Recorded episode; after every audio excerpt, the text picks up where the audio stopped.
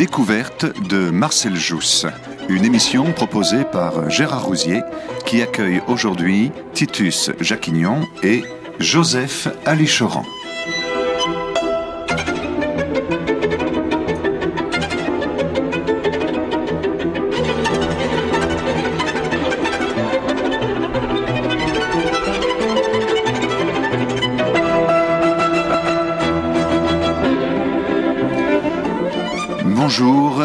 Titus Jacquignon, Joseph Alichoran. Bonjour. Euh, nous, nous terminons aujourd'hui notre cycle d'émissions sur Marcel Jousse, un, un, cycle de cinq émissions.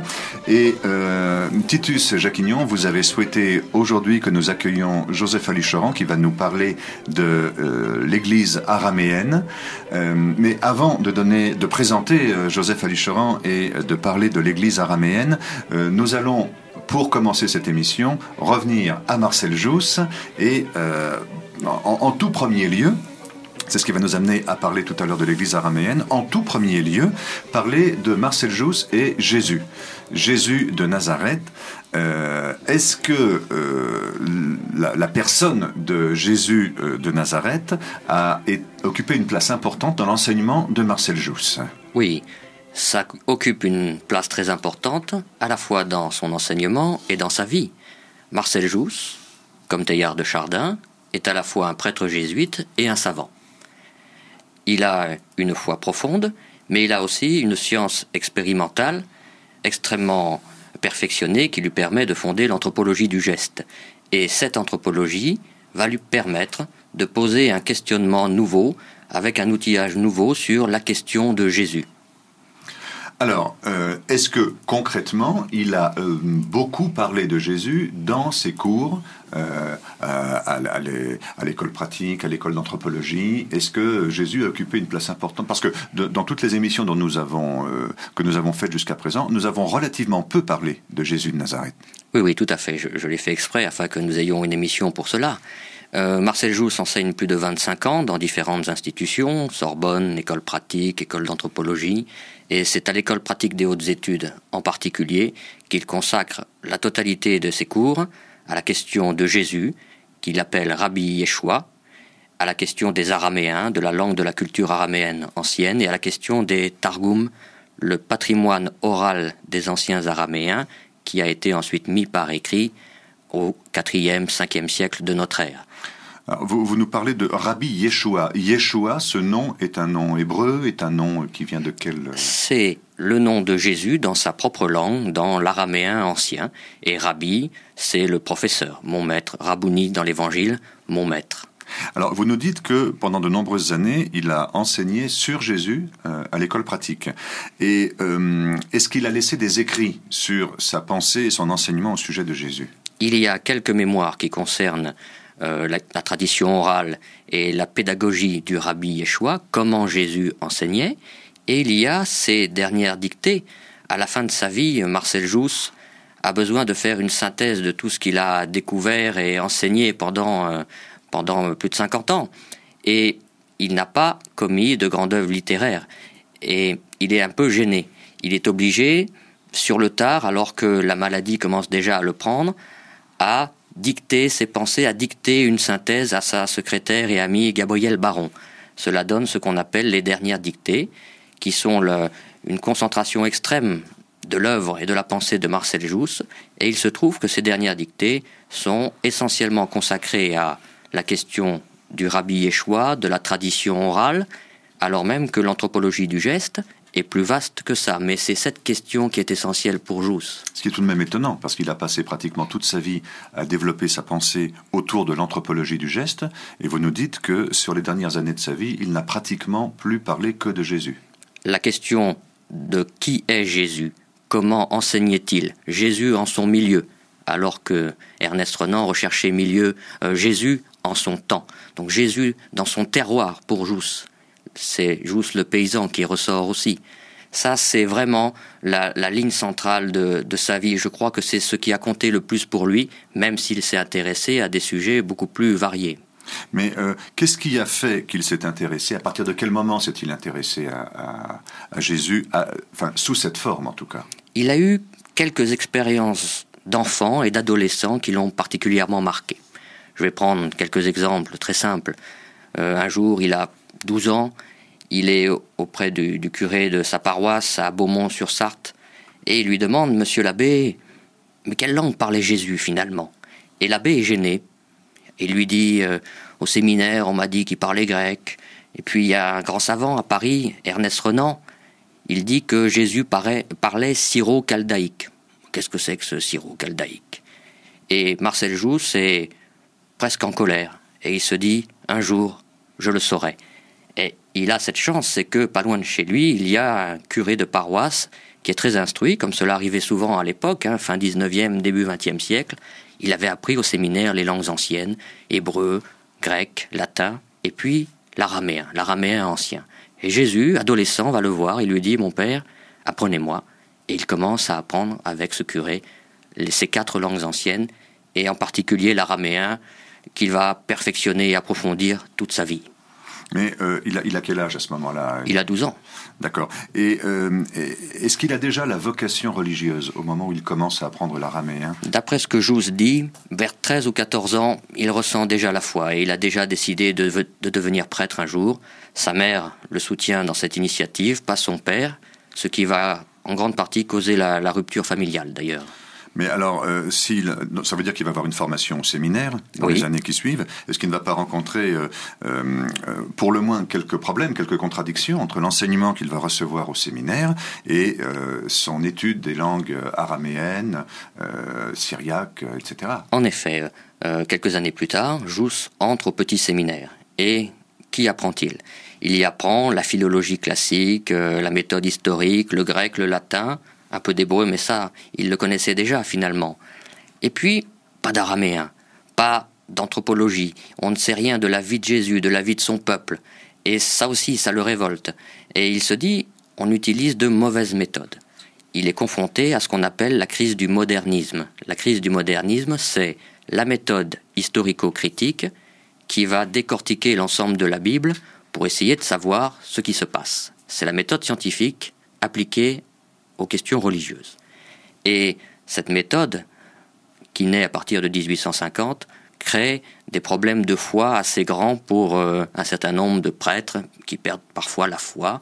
Jésus les, voit euh, partir.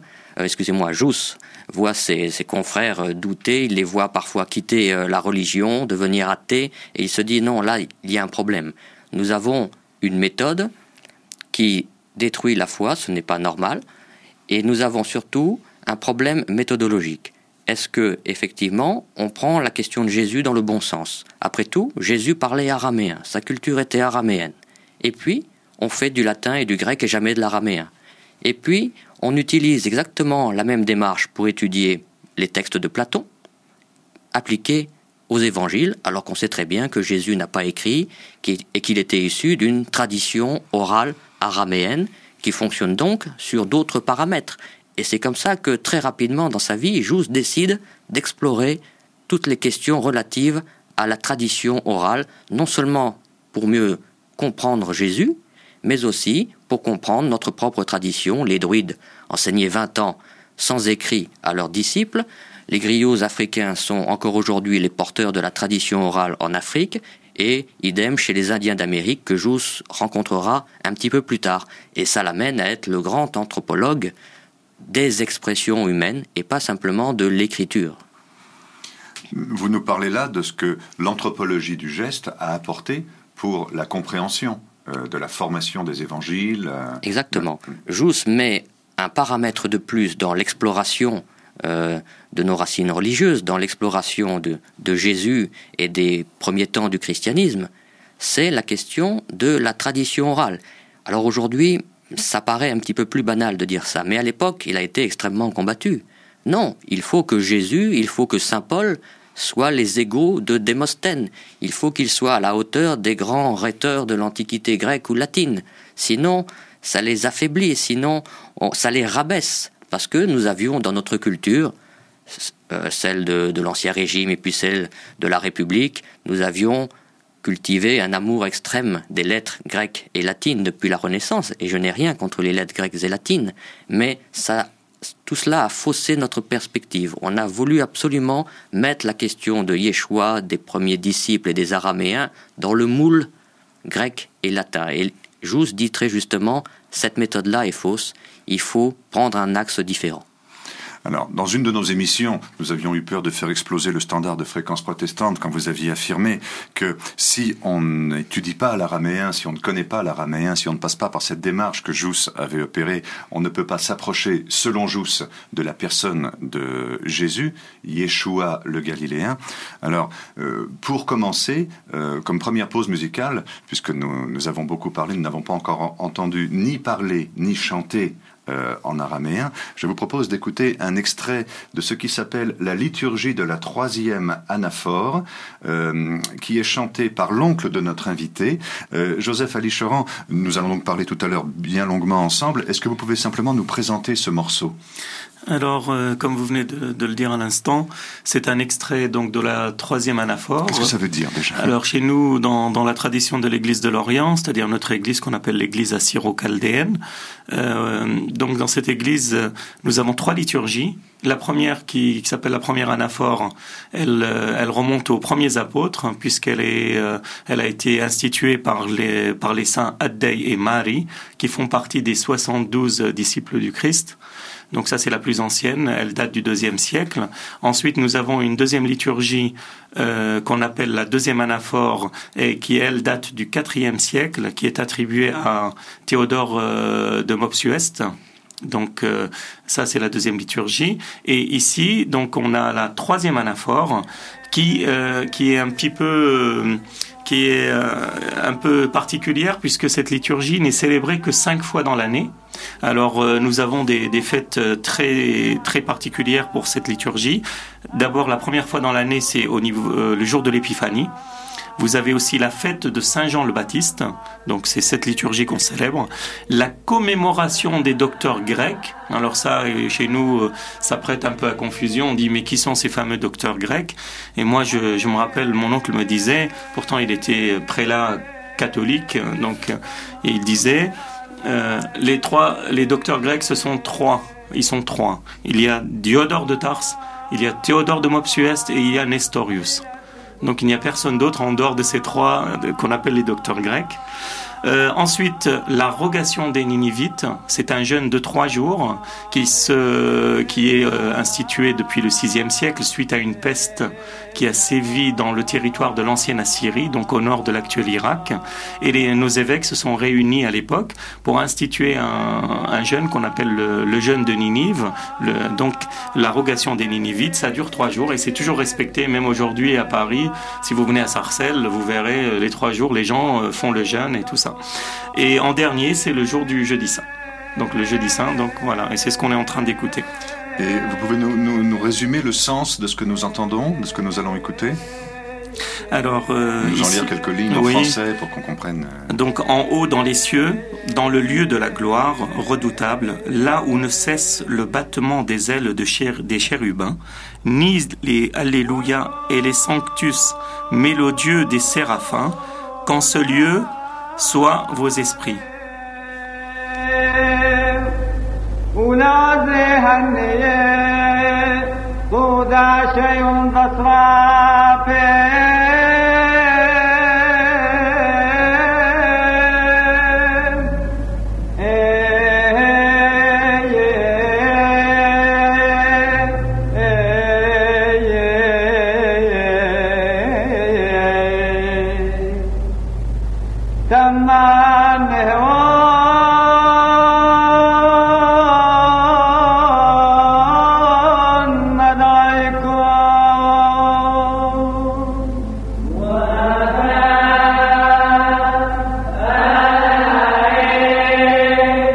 Salam.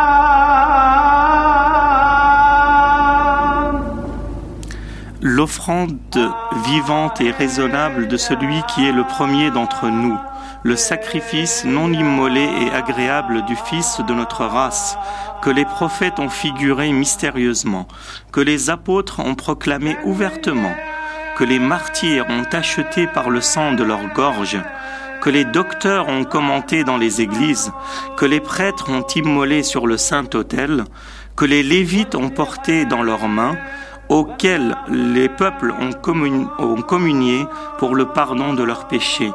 Pour toutes les créatures, sans restriction, cette offrande est présentée à Dieu, Seigneur de l'univers.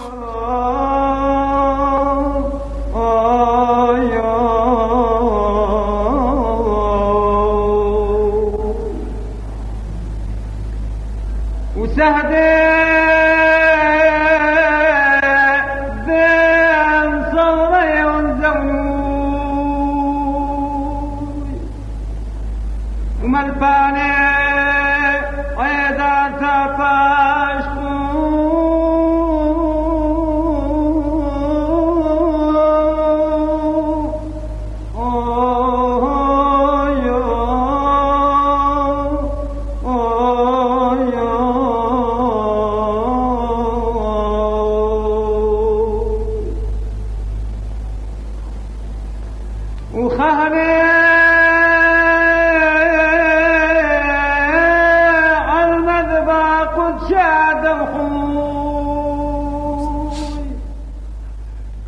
sur Fréquence Protestante. Euh, nous sommes à la découverte de Marcel Jousse et euh, en compagnie de Titus Jacquignon et de notre invité Joseph Alucheran.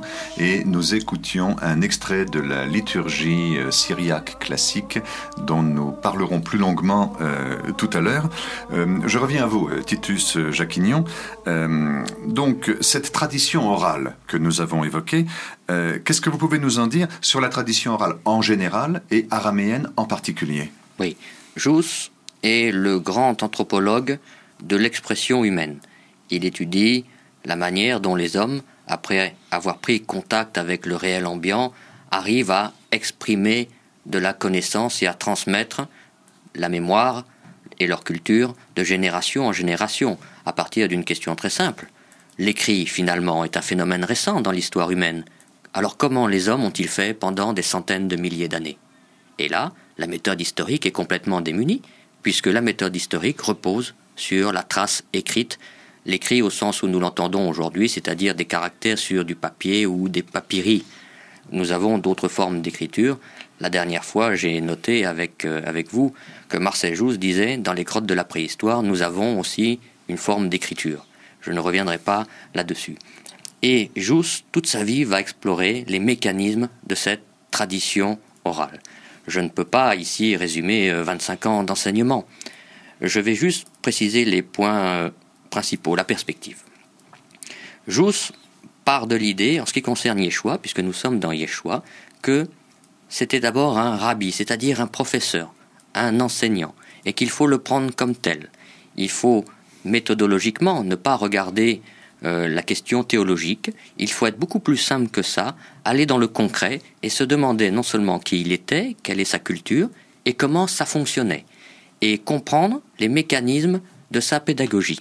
Une fois que nous aurions compris ces mécanismes, il faut se demander comment cet enseignement nouveau, de cette révélation, si on veut prendre le mot théologique, va être comprise, apprise, et puis transmise non seulement dans son propre milieu, araméen, qui existe encore, mais surtout de milieu en milieu, de langue en langue, de culture en culture, en l'occurrence, en ce qui concerne l'Antiquité, de la langue et de la culture araméenne au milieu grec et puis au milieu latin, pour ne prendre que les trois exemples les plus connus. Et il pense que ce phénomène de transport d'un message de culture en culture est extrêmement important.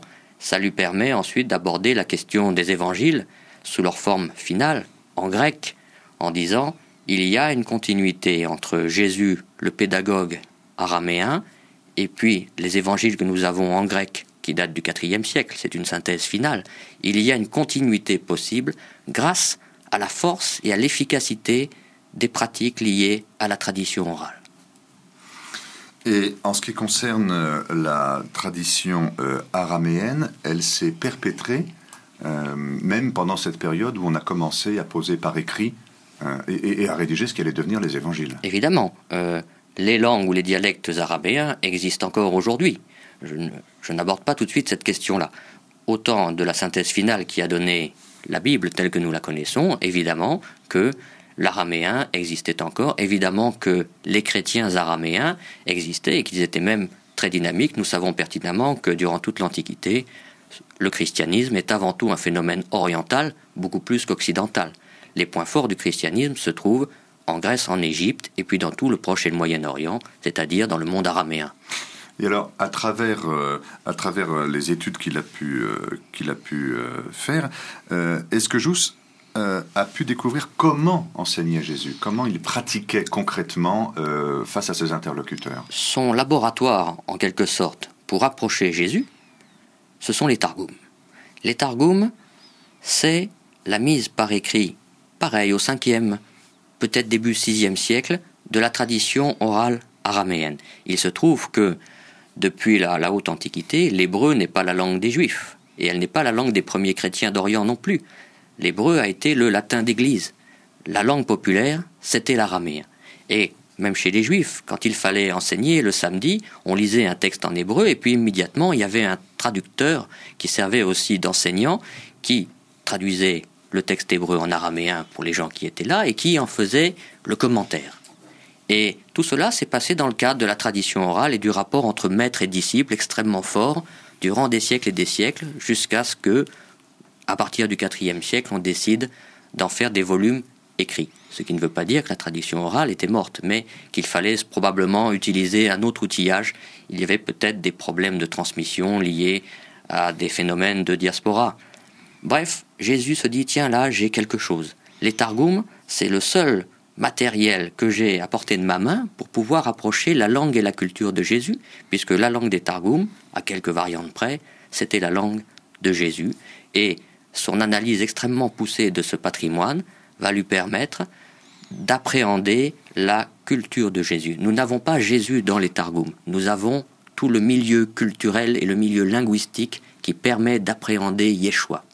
Et est-ce qu'on a pu observer des, liens ou des correspondances entre ce qu'on trouve dans les Targums et ce qu'on a comme parole prêtée à Jésus dans les évangiles? C'est juste qui insiste là-dessus. Par exemple, il dit si vous prenez le fameux paternoster, la prière du Notre Père, qui est la première prière chrétienne et la plus universelle, que vous recherchez dans les Targums, vous avez déjà les formules araméennes qui ont ensuite été transposées pour faire une prière en grec et en latin qui est connue de tous aujourd'hui. Alors aujourd'hui ce n'est plus en 2013 évidemment.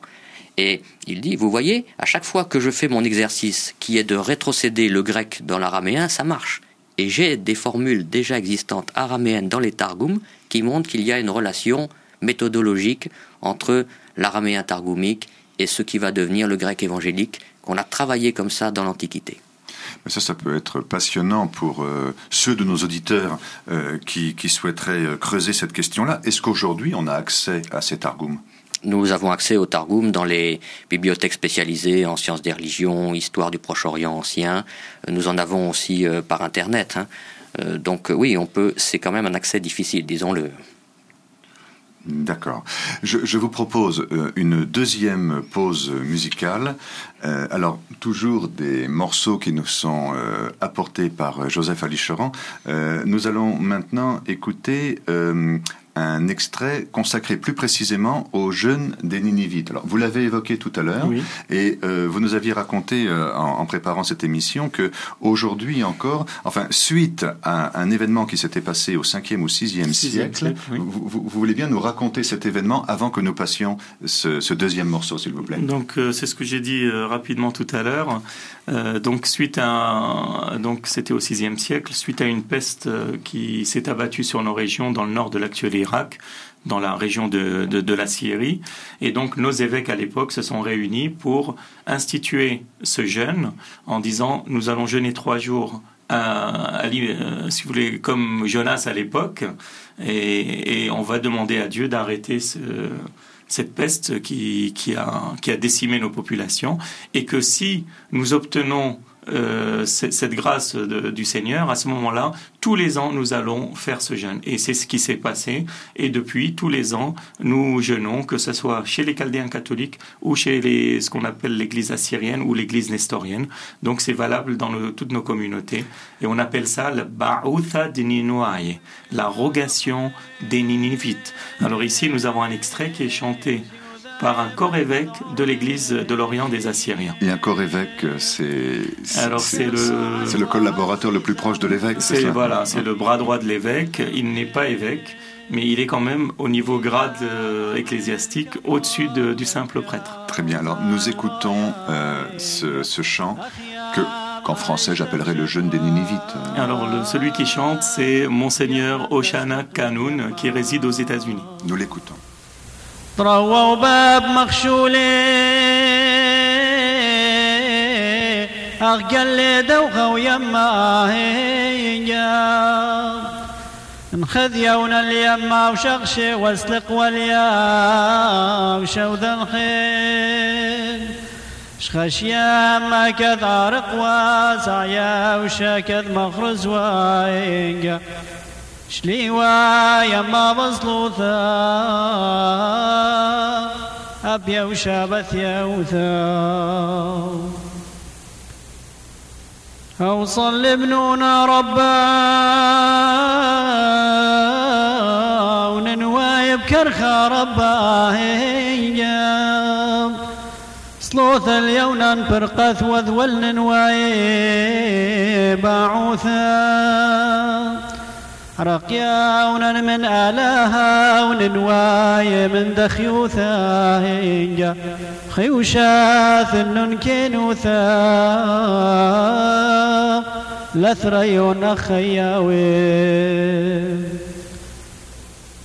تياوث قاري وولا. كبت ريهون ذبصي وينجا. بيما اليونا فرقث وذول ويبغوا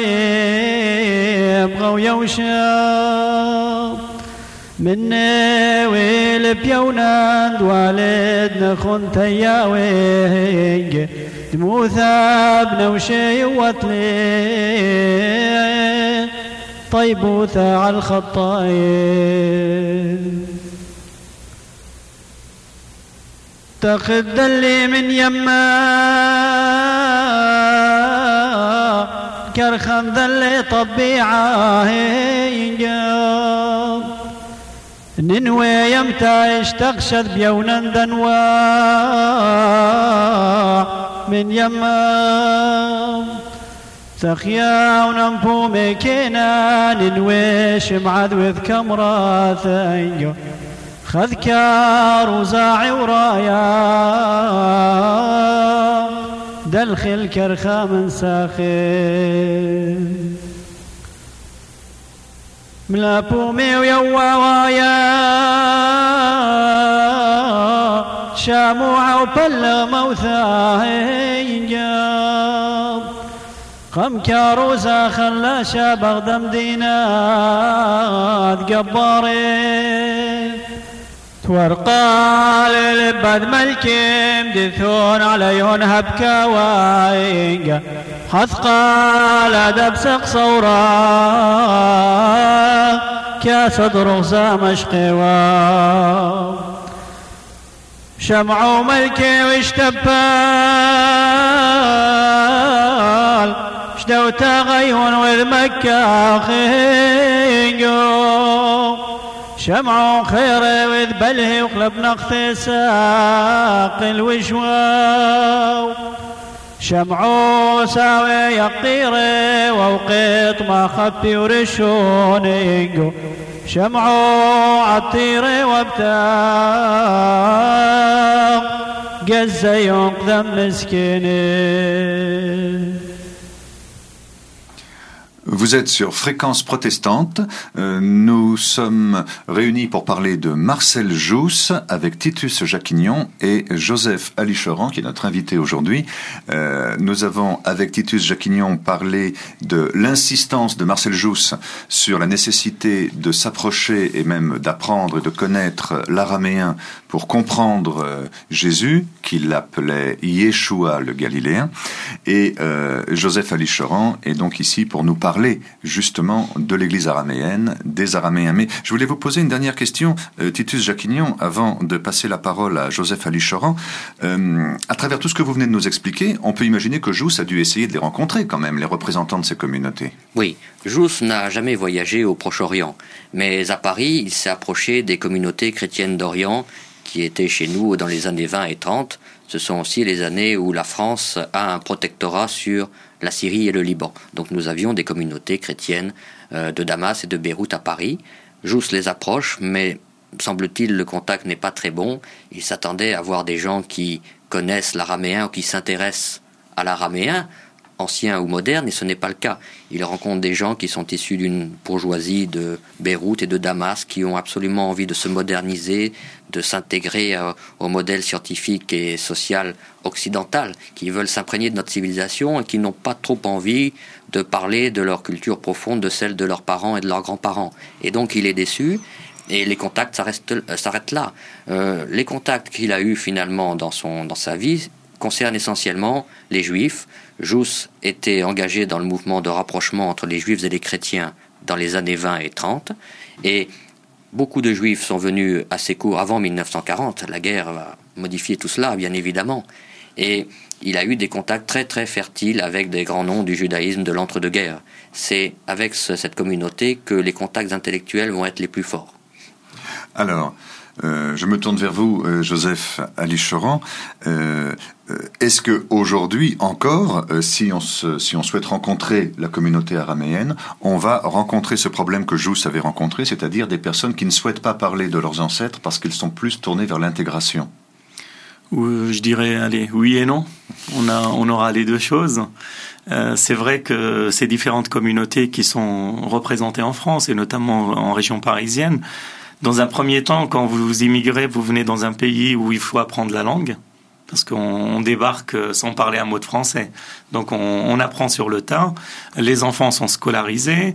Euh, du coup, ben, l'intégration jouant à, ce niveau-là, euh, qu'est-ce qui se passe? Ben, On a des, des, enfants qui sont très compétents en français, puisqu'ils vont suivre toute leur scolarité. Peu à peu, ben, ça sera au détriment de l'araméen et les anciens qui parlent l'araméen mais qui ne parlent pas le français. Donc ça fait quand même, euh, même au niveau de la communauté, des, des divergences, puisque les, les plus jeunes euh, ont une manière de, de, penser qui est différente de leurs anciens, de leurs parents, grands-parents, parce qu'eux ne parlent pas le français. Donc vous voyez, on, est, on jongle entre les deux. Alors je comprends euh, à l'époque la difficulté qu'a rencontré Marcel Jousse pour côtoyer ces communautés. Alors je ne sais pas, peut-être que Titus le sait, euh, si à l'époque il avait rencontré le représentant de l'Église chaldéenne, puisque nous avions un vicaire patriarcal depuis le milieu des années 30 à Paris, qui était monseigneur Dominique Dahan, puisque à la demande du patriarche chaldéen à l'époque, euh, qui avait contacté le, le, ministère des Affaires étrangères, il avait demandé que l'Église chaldéenne soit également représentée à Paris. Mais apparemment, euh, ça pas. n'a pas été le cas. Voilà. Et donc, euh, pour revenir à, à, à, cette chose, c'est-à-dire essayer de, de, rencontrer ces communautés, eh ben c'est pas évident parce que c'est toujours cette idée de vouloir s'intégrer, quitte à euh, faire un petit peu euh, oublier l'araméen ou le mettre de côté. Mais alors vous-même, vous êtes un peu entre deux. Vous, vous n'êtes pas de la génération de ceux qui ont émigré.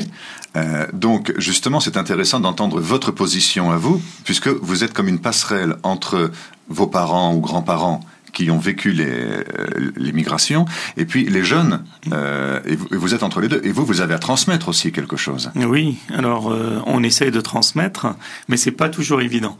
Moi, j'ai eu la chance, bon, de venir, de, de, débarquer à Paris il y a bientôt 40 ans, donc j'avais à peine 8 ans. Et j'ai appris, je vous dis euh, franchement, moi je venais du nord de l'Irak. Euh, j'étais scolarisé, donc j'ai fait mes, années, euh, je crois que j'avais commencé mon CP en Irak, à Dohok, dans le nord de l'Irak. Et chez nous, on parlait l'araméen. Et je dis toujours, la première langue étrangère que j'ai appris, c'est l'arabe. En étant dans un pays de culture arabe. voyez Parce que chez nous, entre nous, on parlait l'araméen. on parlait l'araméen dans sa forme moderne qu'on appelle le sorath, qui est le dialecte euh, qui est commun à toutes les églises de tradition araméenne, qu'elle soit Église de l'Orient, c'est-à-dire chaldéenne ou anciennement qu'on appelle nestorienne ou assyrienne, mais aussi l'autre volet de l'Église araméenne, ce qu'on appelle l'Église syriaque, qu'elle soit catholique ou orthodoxe. Les deux, en Irak, parlent l'araméen, ils parlent le sourath. Mais vous, aujourd'hui, alors vous êtes chercheur en histoire de la chrétienté mésopotamienne, euh, vous êtes chargé de cours de néo-araméen euh, Oriental, oui, le Surat, évidemment. Donc, euh, ce que vous faites très concrètement, c'est quand même euh, de passer de ces langues que vous aviez dans votre bagage culturel dès l'origine à une transmission concrète, très opérationnelle aujourd'hui. Voilà. Alors donc, c'est vrai. Moi, de mon côté, je travaille. Je travaille sur le, le Surat depuis quelques années. le Surat, précisons, c'est bien le, néo-araméen. C'est le néo-araméen dans sa forme orientale c'est ce qu'on appelle, euh, c'est ce que je disais à l'instant, c'est les communautés. Donc l'Église de l'Orient, c'est l'Église de Mésopotamie, avec l'Église chaldéenne catholique, l'Église de l'Orient des Assyriens ou l'Église nestorienne. Ça, c'est la même Église, euh, en deux parties, catholique ou non catholique. Et de l'autre côté, c'est l'Église syriaque, qu'elle soit orthodoxe, qu'on appelait anciennement l'Église jacobite ou syro-jacobite. Ouh là là, quand, on, ne connaît rien à tout ça, on voilà. va, Et l'Église, sinon syriaque catholique. Et mm. en Irak, toutes ces communautés parlent le Sourath. Alors que si vous prenez par exemple pour le sud, euh, sud de la Turquie et la Syrie euh, d'aujourd'hui, euh, vous avez des communautés syriaques donc euh, de l'église d'Antioche, hein, ce qu'on appelle l'église syriaque, qui soit orthodoxe ou catholique, il ne parle pas du tout le Sourath, il parle un autre, une autre, un autre dialecte néo-araméen qu'on appelle le Toroyo, qui est le dialecte en haut et qui est le dialecte de qu'on appelle le, le, néo-araméen occidental. Alors attendez, avant d'aborder l'état de, de, de, la, de la diaspora euh, aujourd'hui, euh, avec tout ce que vous venez de, de, nous présenter, de nous énumérer, j'ai envie de proposer à nos auditeurs quelque chose qui serait un petit peu plus familier. Euh, C'est un chant que nous que nous nous connaissons très bien, qui fait partie de notre de notre tradition euh, et qui est euh, qui va être interprété euh, dans. Bah, vous, vous nous expliquerez ensuite euh, euh, dans quelle langue, mais euh, revenons à quelque chose quelques instants qui nous soit un peu familier.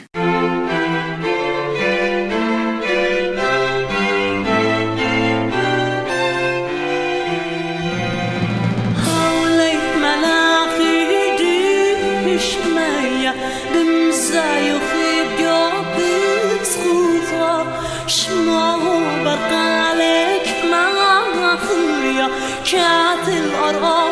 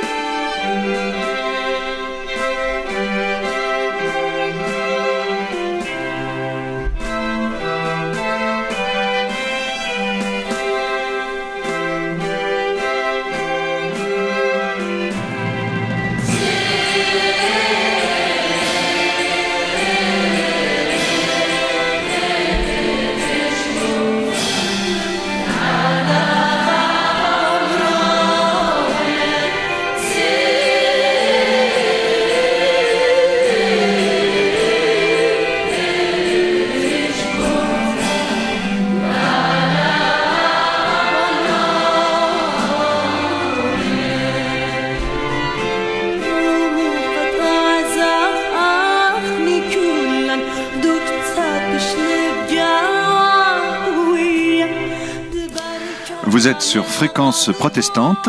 Nous parlons de Marcel Jousse avec Titus Jacquignon et Joseph Alichoran. Joseph Alichoran qui euh, enseigne, qui est chargé de cours de néo-araméen oriental à l'INALCO. Joseph Alichoran, qu'est-ce que nous venons d'entendre? Alors vous l'avez deviné, c'est un chant de Noël qui est plus connu en Occident qu'en Orient. Et donc euh, là, vous aviez eu la, traduction en surat, en néo-araméen oriental, qui a été composé euh, par un dominicain français qui était natif de la Charité-sur-Loire et qui a passé plus de 40 ans dans nos régions et qui parlait et maîtrisait l'araméen dans les deux variantes, que ce soit l'araméen ancien, puisqu'il a enseigné à l'école biblique de Jérusalem à l'époque, et il maîtrisait le néo-araméen, puisque grâce au père Rétoré, euh, nous avons la première euh, grammaire de surat composée en français. Elle date de 1912. Merci. Alors, euh, Titus Jacquignon, euh, Marcel Jousse, lui, quand il euh, parlait de, la langue araméenne qui nous permettait de nous approcher de Jésus, il était dans le néo-araméen, dans le souret, qui est le souret, ou bien il était dans l'araméen classique ou... Je pense qu'on va garder le mot araméen, tout simplement. On va essayer d'unifier un petit peu tout cela. Monsieur Ali Choran nous a parlé des, des variétés confessionnelles qui existent en Orient, qui sont très compliquées. Les chrétiens d'Orient sont divisés sur le plan religieux et ça leur pose les problèmes que nous connaissons aujourd'hui. Par contre, ils sont unifiés sur un plan culturel et anthropologique. Et la démarche de Marcel Jousse vise ce laboratoire culturel. Quels sont les fondements anthropologiques? Quels sont les mécanismes de la culture des Araméens dans leur ensemble, quelles que soient les variantes dialectales? Et Jousse, en ce qui le concerne, a étudié et pratiqué l'araméen ancien. Il n'a pas eu de contact avec le l'araméen moderne. Alors, euh, cela nous amène à cette question que je voulais vous poser, Joseph Alichoran. Euh, l'état actuel de la diaspora euh, permet-il, entre autres, permet-il de, d'entretenir, de garder, de conserver cette tradition et, tout, tout, ce qui fait le, le propre de cette culture? Alors, pour l'instant, c'est conservé puisque nous sommes des communautés en diaspora, pas seulement en France, mais partout dans le monde. Nous sommes des diasporas assez récentes, puisque les plus anciens, bon, peut-être les États-Unis, où il y a à peu près depuis un siècle des gens qui ont émigré aux États-Unis. Ça remonte à 1915. Euh, ou un petit peu avant pour euh, les États-Unis.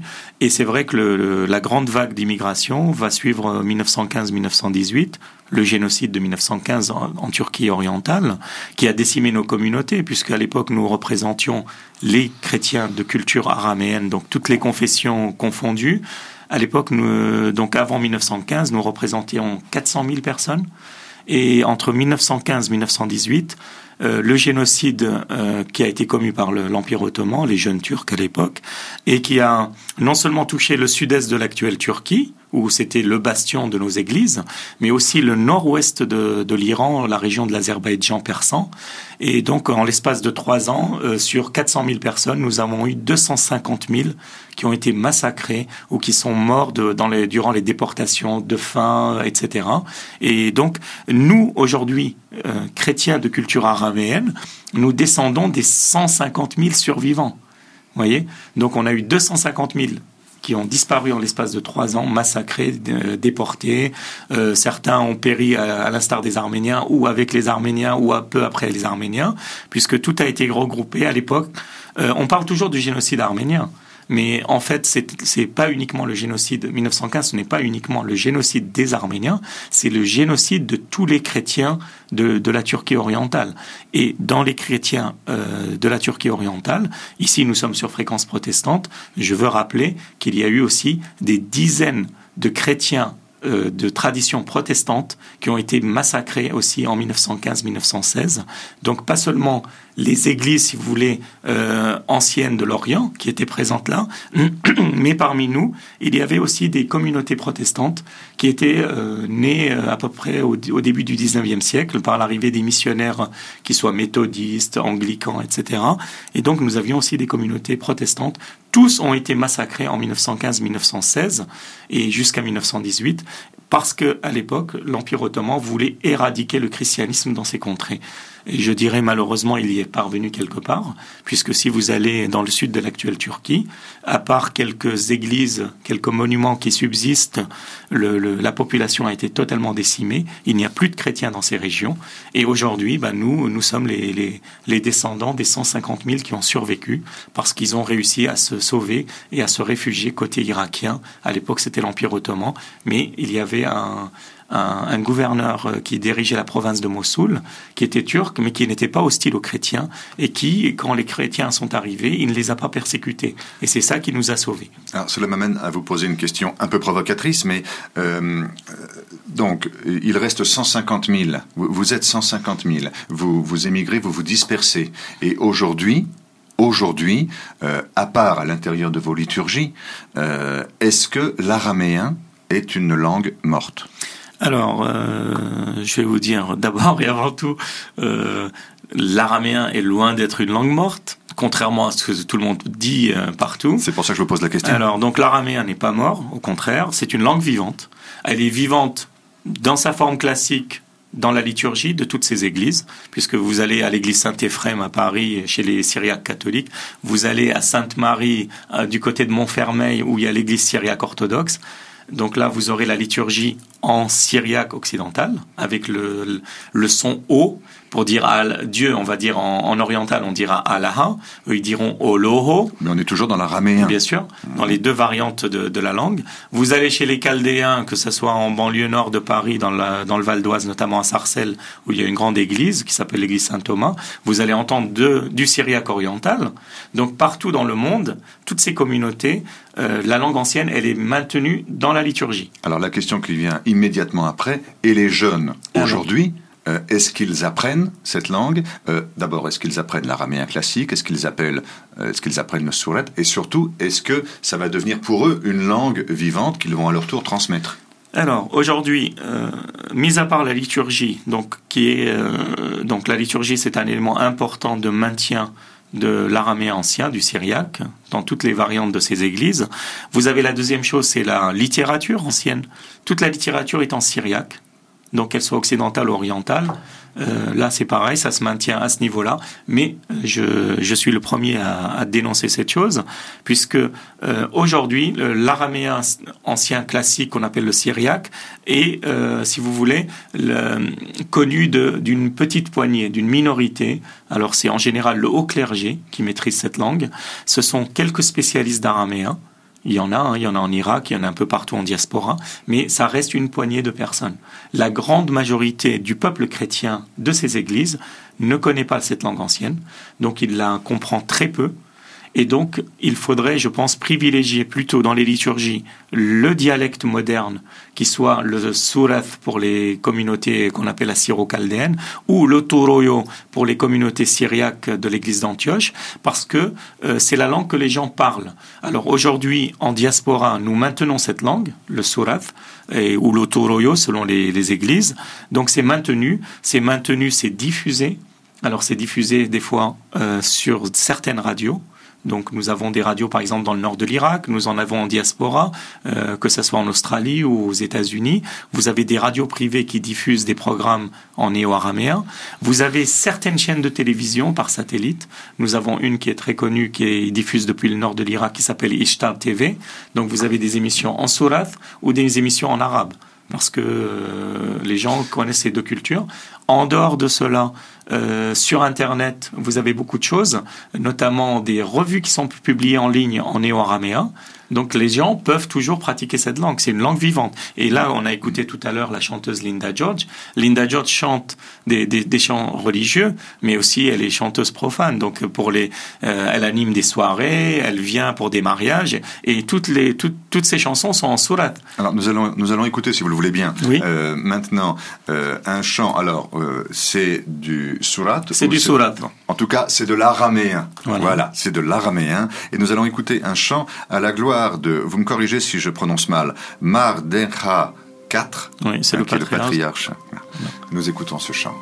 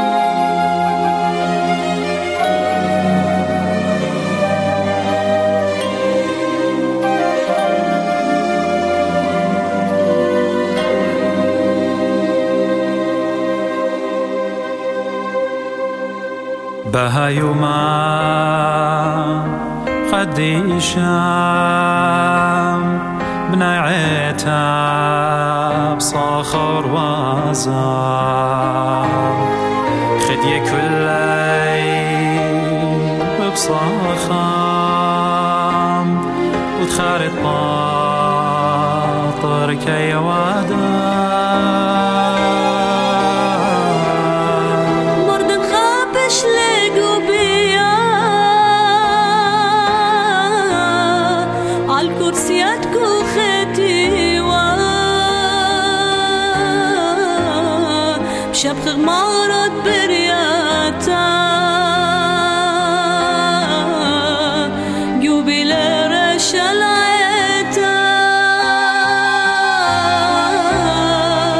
من خپش لگو بیام. عال کرسیت کو ختیوام شب خخل مرد بریاتم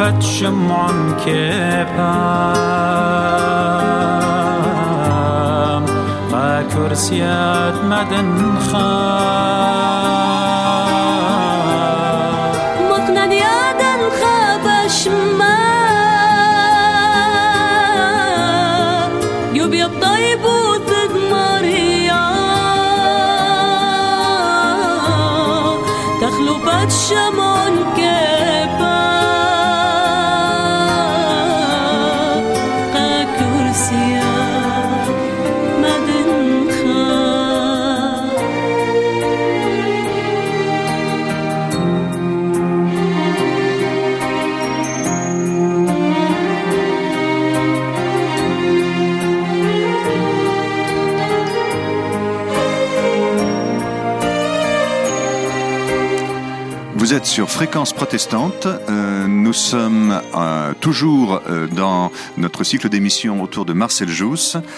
Aujourd'hui avec Titus Jacquignon et Joseph Alichoran.